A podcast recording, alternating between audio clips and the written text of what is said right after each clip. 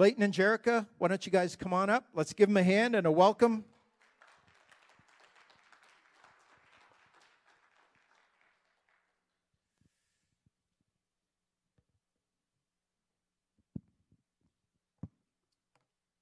Good morning. I'm so excited to be here. My wife's so excited to be here. Um, we really do consider ourselves to be friends of Evangel. This is a very special place to us. We've had some really incredible moments. I just remember, I think it was last summer, uh, doing some evangelism outreaches and just incredible testimonies from that time. But even just to see what's beginning to blossom in Bathurst, just as I was praying bef- uh, in, in the seat before I came up here, I just was really um, sensing God's heart of commendation for this congregation. And what he was commending it for in the spirit was remaining visionary and missional. I, I, I just, so many churches in our region have, um, through very legitimate things, whether it's the, the diminishing attendance or it's uh, just the struggles to remain relevant to a society that seems to be turning away from God, have switched from this place of being visionary and missional into a place of trying to conserve what has already happened. And I just want to commend specifically your leadership for this incredible, for the incredible visionary aspect that Evangel has retained. It's of the Lord, it's beautiful, and it's essential for our region. And it's going to be a voice that not only is for the salvation of Bathurst, but will actually have the ability to spread fires to other, other regions by nature of it being visionary and missional. Um, and so, yeah, just want to commend uh, pastors uh, for, for your incredible job, all of you guys sitting over there. yeah, so my name's Layton, and as you can see on the picture, uh, that's my wife, Jerica, also over there. And our, uh, our missionary team is growing. We, uh, we welcomed a third onto the team. Her name's Brinley, and uh, she's, the most, she's the most effective of all of us, I think. She, uh, she's five months now, and uh, she's a great conversation starter for sure. So we, we love taking her out and about. And on trips like this, we were thanking God because she's so great in the car.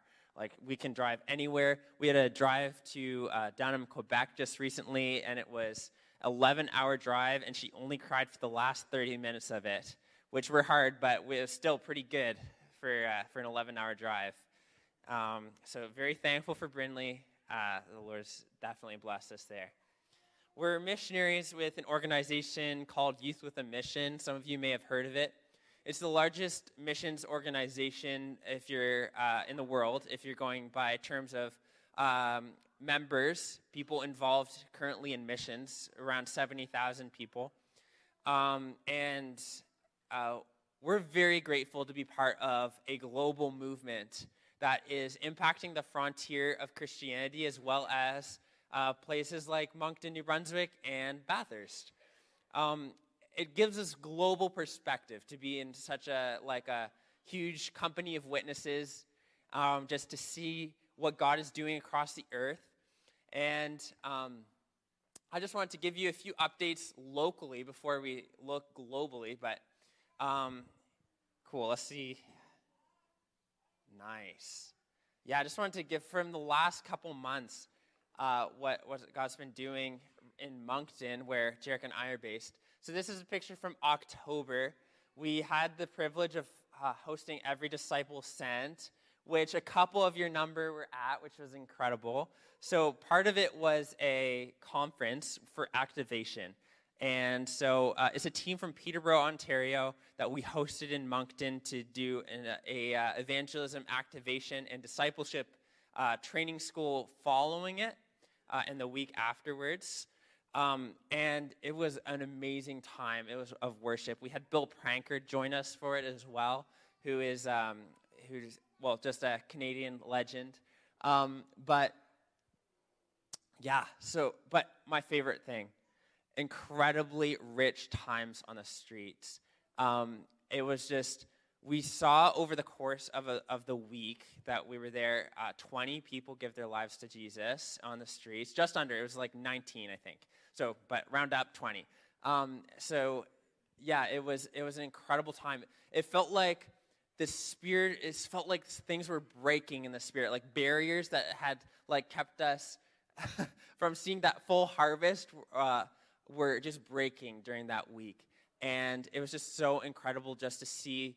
Um, and every time we go out, uh, healings were happening. Often before people would give their lives to Christ, they'd be healed from physical um, sicknesses.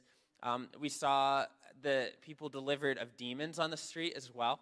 It was, uh, it was an incredible time, and uh, some of them came back and got trained afterwards too for discipleship themselves, which is incredible to see God fast tracking growth. Um, yeah, so we're excited. We will be hosting uh, every disciple sent again next year. So keep keep an eye uh, on the uh, on the web and see if something gets announced because we'd love to have you guys. It was a really encouraging and fruitful time. And then in August, going back just a few months prior, um, it was we hosted the flood in Moncton. Um, so my spiritual mentor Spencer Mason and I, um, before either of us were in full time ministry, we we used to meet in his living room and pray, and they were just rich times that were deeply formative. This is about six years ago, and at the time, there wasn't really much of a young adults movement in Moncton. Um, we, there just wasn't the critical mass. But we had, uh, God gave us a word that we were going to see the Capitol Theater filled in downtown Moncton. And so it's this old, incredible, like really ornate on the inside, really fun theater that seats around 700 people. And it was total pipe dream at the time, but uh, we, we knew that God wanted to fill it with young adults. So we just kind of let it, we kind of just put it on the back burner and just, and just let it kind of sit there for a while. But God has done a lot in Moncton in the past uh, little bit. Um, we've, we've just seen a large influx of young adults accepting Jesus and, uh, and getting serious about their faith. And so we uh, so we gathered and we packed out the the Capitol Theater in August for an event called the Flood, and it was a blast. It was just so fun to be with, just filled with with uh, people of Gen Z um, worshiping God together, and we had. Um, from Derek Mack from The Send and from Circuit Riders, which are organizations that we're close with, came and preached a message of activation, um, which was impactful, I know. Um, the week leading up to it was almost as good too, because we had uh, teams visiting us from across Canada that did outreaches with us, and we had a time in the prayer room. And we also led a youth camp during that time too, during the day times. That was, and uh, I believe it was six of the students gave their lives to Christ and got baptized. Is that right? Not right number? yeah, so that was a that was a great time of just seeing God move in young people and uh, fulfillment of promises. So we're excited to see where God takes uh, the flood in uh, in the future as well. So um, that was that was a great highlight. And and even just recently on just on, on an encouragement note, we're just seeing not even us, um, not like even even the the movement of salvation goes beyond what evangelism is able to accomplish because we're just seeing people. Uh, just recently, we had a young man from a Muslim background who had dreams and visions of Jesus in, in, um, in Ottawa and in Moncton. And he came and just literally walked into church and asked, How can I give my life to Jesus? I want to get baptized. And that's just been, and we've been walking with him since. This was just like a week ago. And that just seemed to be the repeated phenomenon of just people hungry for Jesus. Jesus, the evangelist, is at work. He's drawing Gen Z to himself. He's really, um, and, and we're just so thankful to be seeing this harvest that we've been praying for for so long. Um, we just really feel like it's a fulfillment of promises for sure. When I was asking God what to talk about, he, what, he, I, I, um, for we've been I've preached this message a few times at a few different churches, and the word that God I felt in the spirit to share was a word of encouragement to the church of Eastern Canada. Because I think there's this sense in which, in many ways, in Eastern Canada and just the West, the Western church in general, we've become a discouraged church in many ways. And I know that's not God's heart for us. And here's the ways that you, you, you may be feeling on an individual level discouraged about the state of the church right now. Um, I know many of us uh, sense the loss of political and cultural influence that the church has. Um, there were days where um, the things of God had much greater hold on how society ran. And we and there's so many different ways that you can talk about this about like what's taught in school versus um, yeah, just like policies that are being passed. There's so many areas in which um, we, we can see a visible shift of values and a visible shift of who's influencing um, our, our institutions in Canada and the rest of Western countries like Europe, Australia, and the United States. And this can be discouraging because it feels like we're losing ground. It can feel like there is this sense of what is happening. Uh, like, is, the, is there a future for the church? Is a question that is asked. There's also a sense of generational schism in many ways. There's this sense in which, um, though the older generations are remaining faithful, there's been this kind of sense of the youth are leaving the church. And statistically, we also actually do see that that's true, that in many ways, there's the youth are leaving uh, religious faith in droves. And there seems to be this separation from, um, for, between generations. So that can be definitely discouraging too as we look towards the church, we, who are going to be tomorrow's leaders, pastors, missionaries, who's going to fill the pews in a few years. Um, and so many statistics, if you look at it statistically, you see crisis is written all over it. If you, I'm not sure how many of you know the name Barna, but it's, uh, it, he does studies about the state of Christianity, especially in the, in the States. And um, and they, they offer insights into where we are at the church. And I think they're, they're valuable as warnings. But our demeanor as the church, and I believe this firmly, is to de- be determined by what the Spirit of God is promising us and not what statistics are predicting. We have a better future ahead. And, and here's my conviction that I'm bringing to you today that the Spirit of God is speaking a better word over the Canadian church than any secular voice, any statistical voice, even a lot of voices in the church. That the Spirit of God actually has a more hopeful, a more um, optimistic word that He has for the church. It's a better word.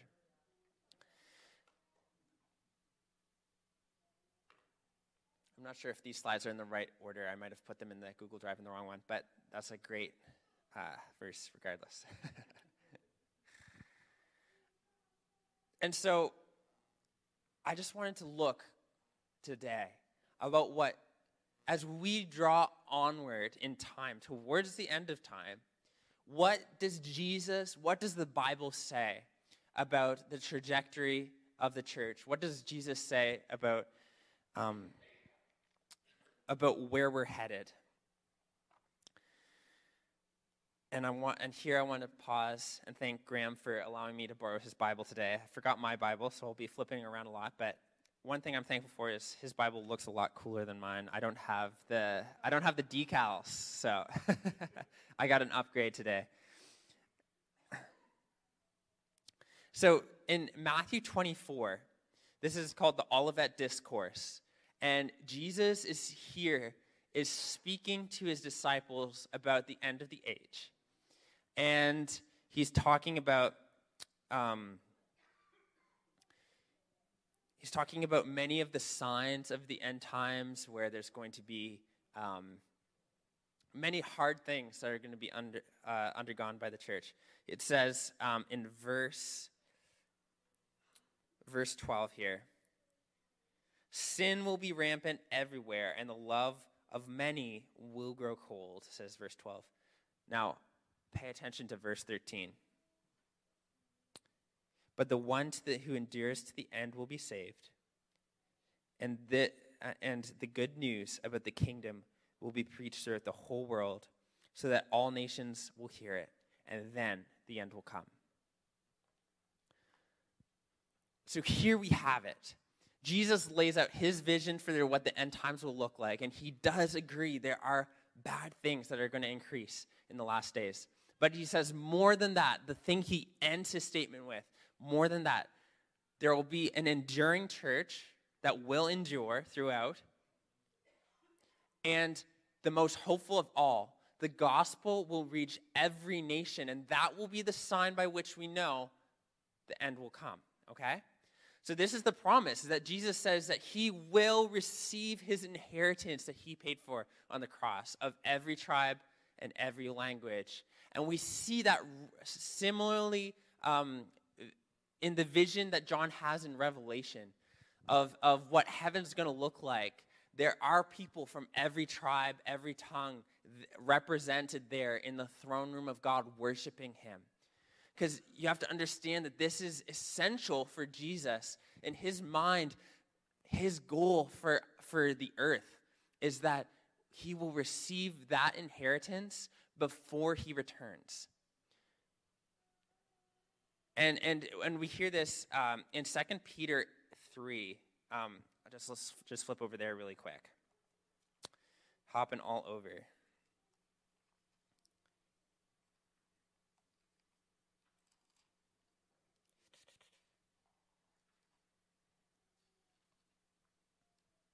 There we go. 2 Peter 3, verses 8 and 9. But you must not forget this one thing, dear friends. A day is like a thousand years to the Lord, and a thousand years is like a day. The Lord isn't really being slow about his promise, as some people think. No, he is being patient for your sake. He does not want anyone to be destroyed, but wants everyone to repent but the day of the Lord will come unexpectedly as a thief. Um, in, the, in this book, they're literally asking Peter, why hasn't the Lord returned like, we, like he promised yet? And the reason that Peter gives them is because not enough people have come to a, a knowledge of Jesus yet. This is the reason that Jesus delays the end times. He's waiting that just one more person can come and know Jesus. He wants one more person in heaven. And he's just saying, Not yet. Don't pull the trigger yet, Heavenly Father, because I want to receive my inheritance of every nation. And, and the, one, that, one of the crazy things is, guys, is that we are fast approaching the completion of the Great Commission by many metrics, okay? The number of languages that the Bible is to be uh, translated into is diminishing really quickly. Did you know that Christians actually are leading the charge in linguistics as far as is, as um, discovering new tools for translation and learning indigenous languages? Like Christians are leading the charge, and uh, and and we're really getting close to that linguistic barrier um, finally being overcome. But even more than that, in the last 30 years, in the last 30 years, there's been a tremendous movement. Since the 90s, there's this man named David Garrison who talked about a church planting movement. And he started um, empowering lay people, everyday people like you and me, to, um, to plant churches among the unreached.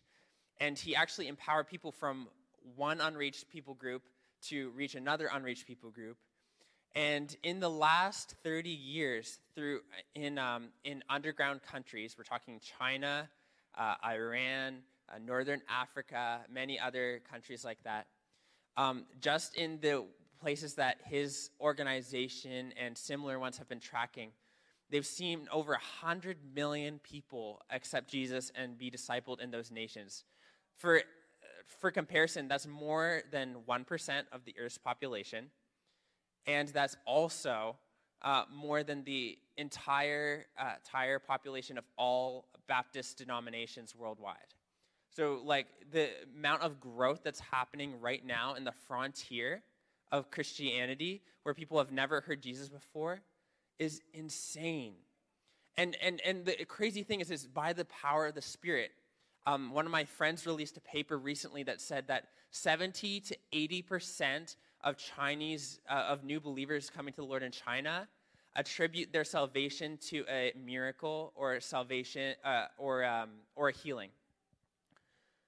That's crazy. It's by the power of the the Lord is pouring out His Spirit and grace, and and for uh, Muslim believers, people who are from Muslim backgrounds who are coming into into faith in Jesus, um, often it is through a dream or a vision, um, but also the just the plain the number one reason is Bibles, like just access to the Bible, is access to the Scripture is transforming lives in the Middle East right now. Um, the, the most powerful tool that we're, we're using, um, uh, my friends have been implementing, is called the Discovery Bible Study. And anybody can lead it, but pretty much um, what they do is they will uh, just find somebody who's ripe for the gospel in these uh, Islamic countries. And um, they'll, they'll just empower them with the Bible and they'll say, look, don't make any crazy statements to your family yet. Just ask them to read the Bible with you. Just study the Bible together. Ask questions about what it says about God and what it says about, about us. And then also ask, what does it command us to do? So, those three questions, just reading through the Bible with that lens. And that alone is the mechanism by which tens and hundreds of thousands of churches are planted every year in, in the Middle East. It's just by empowering people to read the Bible. And then there's, um, yeah, man, I could, I could go off about it because that's one of the things I'm really passionate about. I'm really, I'm studying in my degree right now is actually, I'm writing about how we in the North America can uh, begin to implement the tools and just the simple techniques, like they're so basic, that the underground church uses to reach North America. And the cool things are is that that these they're, they're, these tools actually work better in rural environments than they do in urban. So much of what we do in North America is around like the big mega church in an urban center, but where the majority of growth is happening right now is actually in the small, unassuming places. That God is actually moving the most where you'd least expect it. The places where there's the most animosity towards the cross of Christ, the place where there's the least, like, um, the poorest, most impoverished, the places where it is that where people have have have heard the least about Jesus. That's actually where Jesus is moving the most. He's using the weak and foolish things of this world to shame what the world thinks is wise. So many of us, and, and here's where I'm talking about so many of us may have, have heard lies and maybe even started to believe lies that the future of the world is actually secular and atheistic. Well, statistically, that's not true. Secularity is diminishing worldwide as, as Christianity and Islam grow exponentially. Uh, part of that's due to the fact that if you're secular uh, or atheistic, you're less likely to have uh, as many kids as, uh, as religious people will. and just the fact that most um, of the countries that are growing really fast in the world right now are experiencing Christian movements within them. But we look at the future of the world, and there's so many lies that will come against us and try to discourage us for how we should be. And it'll make us less bold. It'll make us less likely to step out and it'll let, make us and it'll diminish our faith for what we can see in our own lives through the power of the gospel.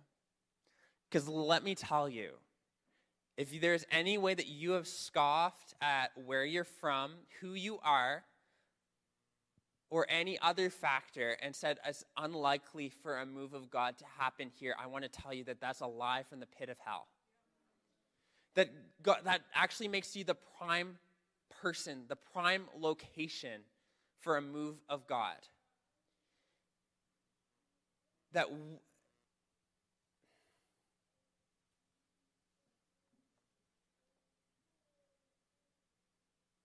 there is no perfect age. Because so many of my friends are ta- telling me stories. I know I, I'm, I'm really young and I'm passionate, and, and so many of you may be like, okay, that's a evangelism, church planting, disciple making. That's, that's amazing that the youth are, are getting that. And I, and I understand that. But so many of my friends who are pioneers in the underground church are telling me their testimonies about there was this 70 year old, this was 80 year old farmer in China that, that, we, that we heard about and went to a, went to a disciple making training and literally walked door to door to door to door. And went, after he heard that he could do this, and then he led all of his, his neighborhood to the Lord. And like we're just hearing stories like that. And there really is no perfect demographic for a move of God because, because God just wants to move on humanity. He is not picky. He just wants to move on humanity. He wants to move on weakness. That's why he became weak like us to do the move of God that uh, resulted in the cross.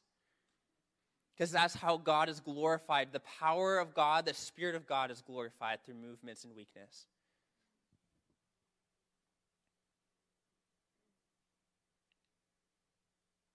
And we get to partner, just like John the Baptist prepared the way for Jesus' first coming. As we engage in evangelism and disciple making in our age, we're preparing the way for the Lord's second coming. We get to lay down the red carpet. We get to be that people who say, Prepare the way of the Lord. The kingdom of God is coming to earth.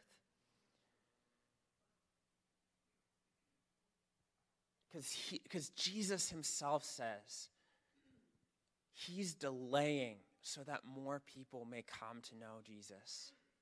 And who and I know I want to see Jesus come in my lifetime, but I also don't want him to see to see him come before he's ready to. and and my friends who I have a friend right now. Oh man, I want to show you this video, but it's on my phone, so it's probably too small.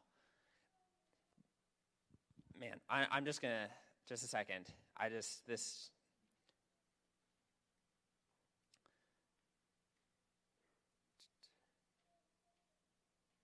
Here we go.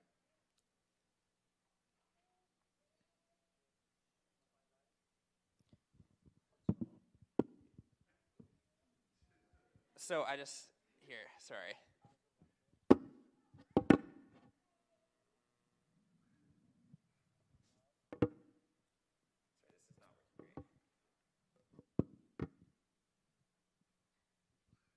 Thank you.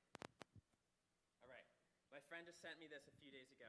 So he's he's into uh, he's in Nepal right now, and this is uh, he just sent me this. It's him and his friend praying within the mountains. They've hiked up to a place that nobody's gone with the gospel before, and they're just among the mountains, meeting villagers who are living in these remote villages. And this guy right now is accepting Jesus. Never had the chance to hear Jesus' name before, um, and, and just praying a prayer of acceptance to Jesus in that moment. And they're going to train him in the days to come with the ability to uh, start a church in his own village that will send missionaries to reach their own people in other villages across the Nepalese mountain. And, and so think about it. This guy right here, he's the hope for Nepal right now. That they're, they're leading. It's not the hope for Nepal is actually not foreign missionaries because there's so many cultural barriers, but they might lead one or two people to the Lord.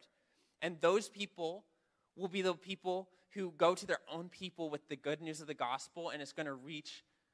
Um, it's going to reach so many more people, and th- that's happening in other regions of, of, of, the, uh, of the Himalayas right now in, in masses. I have, uh, I have documentaries about it that kind of show um, if you want to if you want to watch more and get encouraged by that.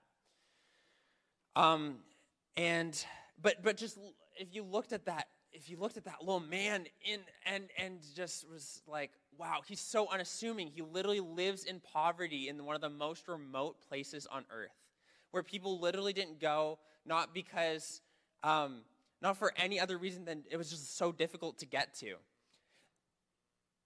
but but somehow he's the hope for whole massive regions bigger than bigger than like our whole our whole city, right? Like there's more people there. And and the same principles work too. If that man's the God's best option to reach the Himalayas, that means that you are God's best option to reach Bathurst.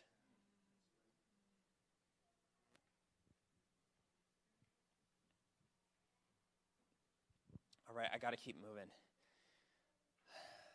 Okay.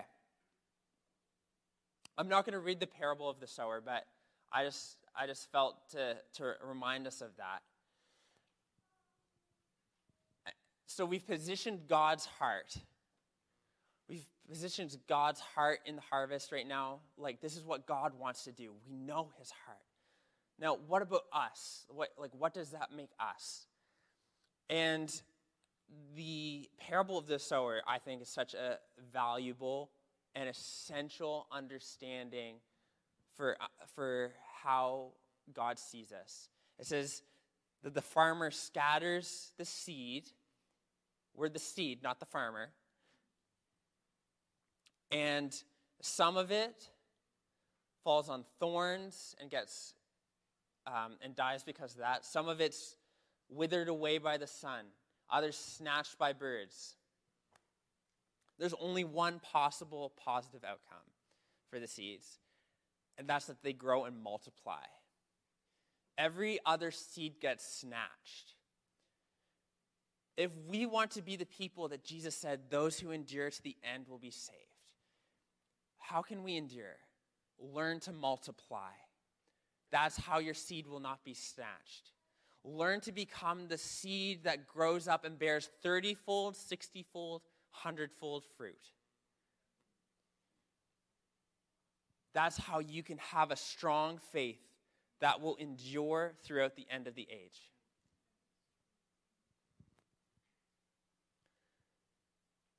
Because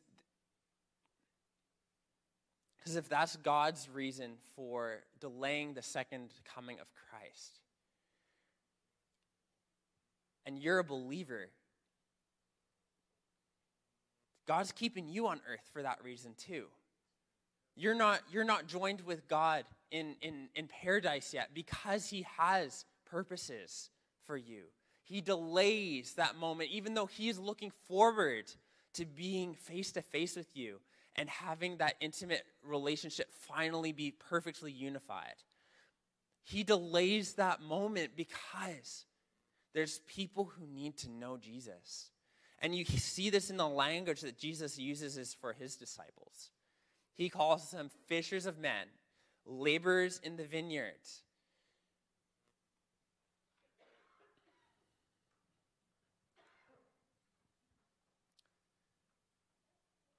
This is our identity in Christ, is actually to do what Jesus did. The, my favorite verse in the Bible, 1 John 2, verse 6, says, those who are in Christ ought to walk the same way in which Christ walked.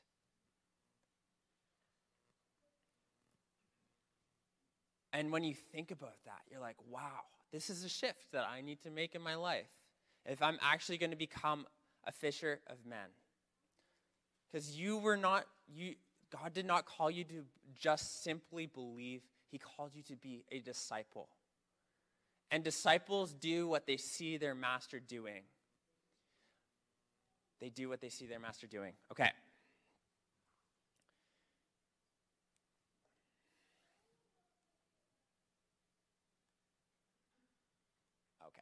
I really have not been using these slides.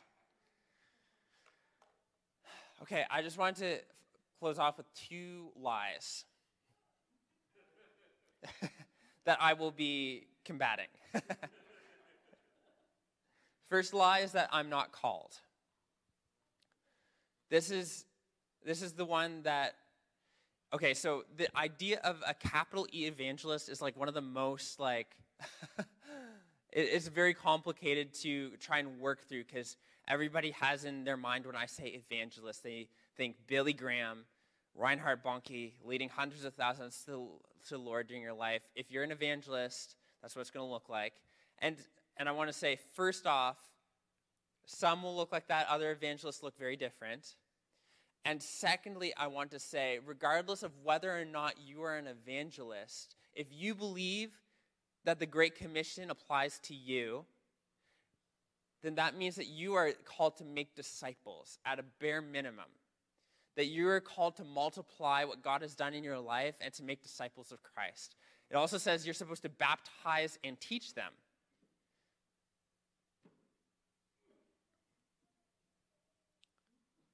He says, instruct everybody. Let's just read the Great Commission together. I'm going on not a lot of sleep here this morning because we've because of our new one. So uh, you'll have to forgive me if I'm a little scatterbrained.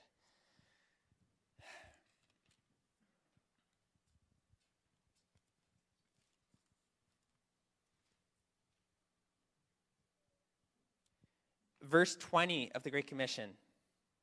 Actually, we'll just we'll just start 19.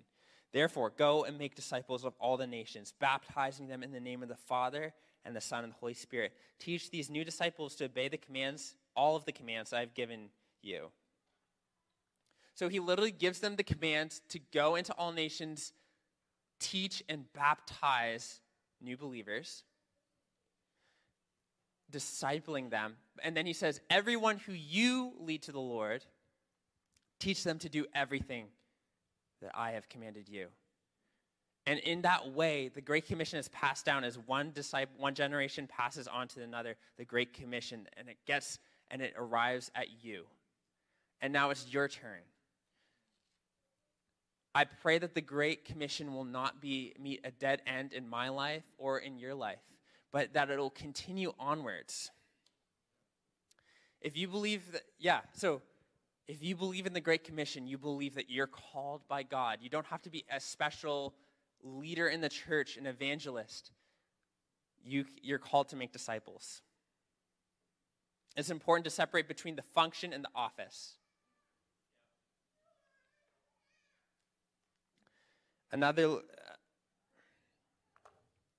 so, just to get at that, the second line is that I'm not gifted. And these overlap so much. But Ephesians 4 says that God gave us the apostles, prophets, evangelists, pastors, and teachers for the equipping of the saints. So, not that they would do all the work of ministry themselves, but actually that they would equip others to do the ministry. That's what leadership in the church is for. So that means that evangelists are not actually supposed to be the sole people winning people to Jesus, but actually that they are the rallying point and the trainers that empower the whole body of Christ to reach the lost and to make disciples. So it doesn't matter if you have the gifting of evangelism. I pray that many of you do. I've seen it at work, it's amazing. But we're all called, and it is amazing to see what God does on the lives of ungifted people who are just passionate about Him. And the other lie is that you don't have the personality type for it. It's um, the introvert versus extrovert thing is definitely something that makes it. Some people find it more difficult to start conversations and relationships with people, or to have those sometimes awkward conversations that result in sharing the gospel. But I think that this is also another lie is that that um, how can I put this? Whatever your personality type is, does makes the value of the person that you will be reaching that doesn't change the value of that person that you'd reach to God. Like God wants that person to know him and he doesn't care whether or not it's an introvert or an extrovert. and I feel like he'd rather if he does it if you if we don't make excuses to like towards seeing his his great um, harvest coming in.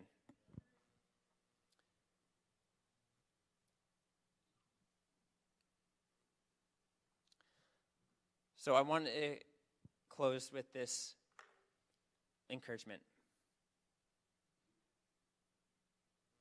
If you're feeling discouraged, I want you to remember these things.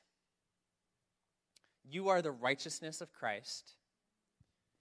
You are the hands and feet of Jesus in this world. You are part of a kingdom of priests to God. You are accompanied by Jesus in the Great Commission. We are empowered by the same Spirit that raised Jesus Christ from the dead. And you are God's chosen instrument for revival. If anything, I want this to delete any doubt in your mind, this message, to delete any doubt in your mind that you were created for anything less than, than something incredible in God's kingdom. Like, there are no ordinary members of God's kingdom. He has imp- incredible, powerful things he wants to do through even the weakest of us. Let's close in prayer.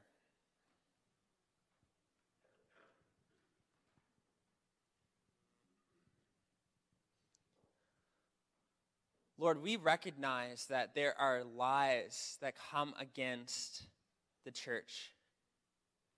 And we recognize the plan of the devil.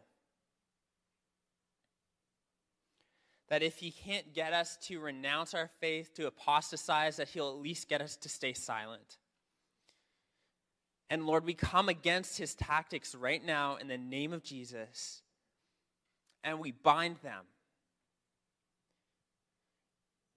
And we ask, God, that you will empower us and keep your purposes on earth before our eyes, that we will not forget why you are delaying coming back, but instead we will recognize who we are as laborers in your vineyard. Lord, that we will we will value the people in front of us, our friends who don't know you yet, Jesus. Grip our heart with love for them. God, our, our family members who haven't met you yet, Jesus, help us understand their eternal worth to you, Jesus, and how dearly you desire that they would come to a knowledge of you, God. Strangers that we walk by on the street, help us realize that they, like us, are equally valuable to you, Jesus. Grip our heart for the lost. God, we pray to the Lord of the harvest right now. Yeah, God, I pray to the Lord of the harvest right now in this congregation that you will raise up laborers. In the name of Jesus, God, people who have not been laboring yet, Lord, would you release them into kingdom mission, God? Lord, would you release, God, giftings and anointings on weak people to transform Bathurst in your name, Jesus? Lord, I ask that your voice would be so clear in their ears. Would you remind them daily that they're the righteousness of Christ, that you've chosen them, handpicked them, selected them, placed them in their location for kingdom impact?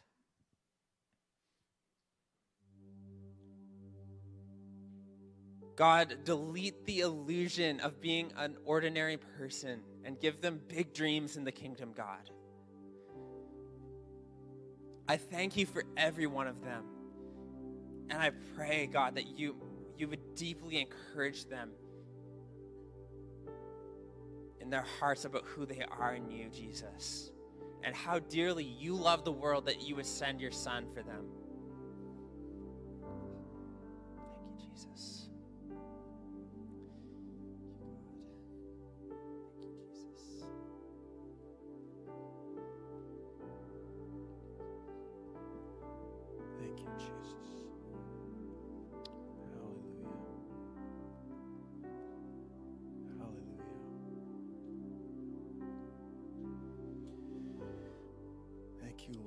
Thank you, Leighton, for that strong challenge, the good challenge.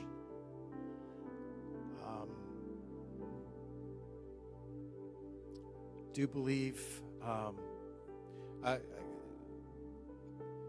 two or three months ago I felt that, that our our theme for our week of prayer was going to be harvest time and then when I when I heard what these guys were coming to talk talk about as well, just really encouraged that I believe the Lord set us up to launch into a time of praying and believing for what God wants to do in His kingdom purpose in our region. Um, as uh, as these guys, you know, kind of set that up for us, God wants to say something to us about His His uh, His kingdom harvest in our region.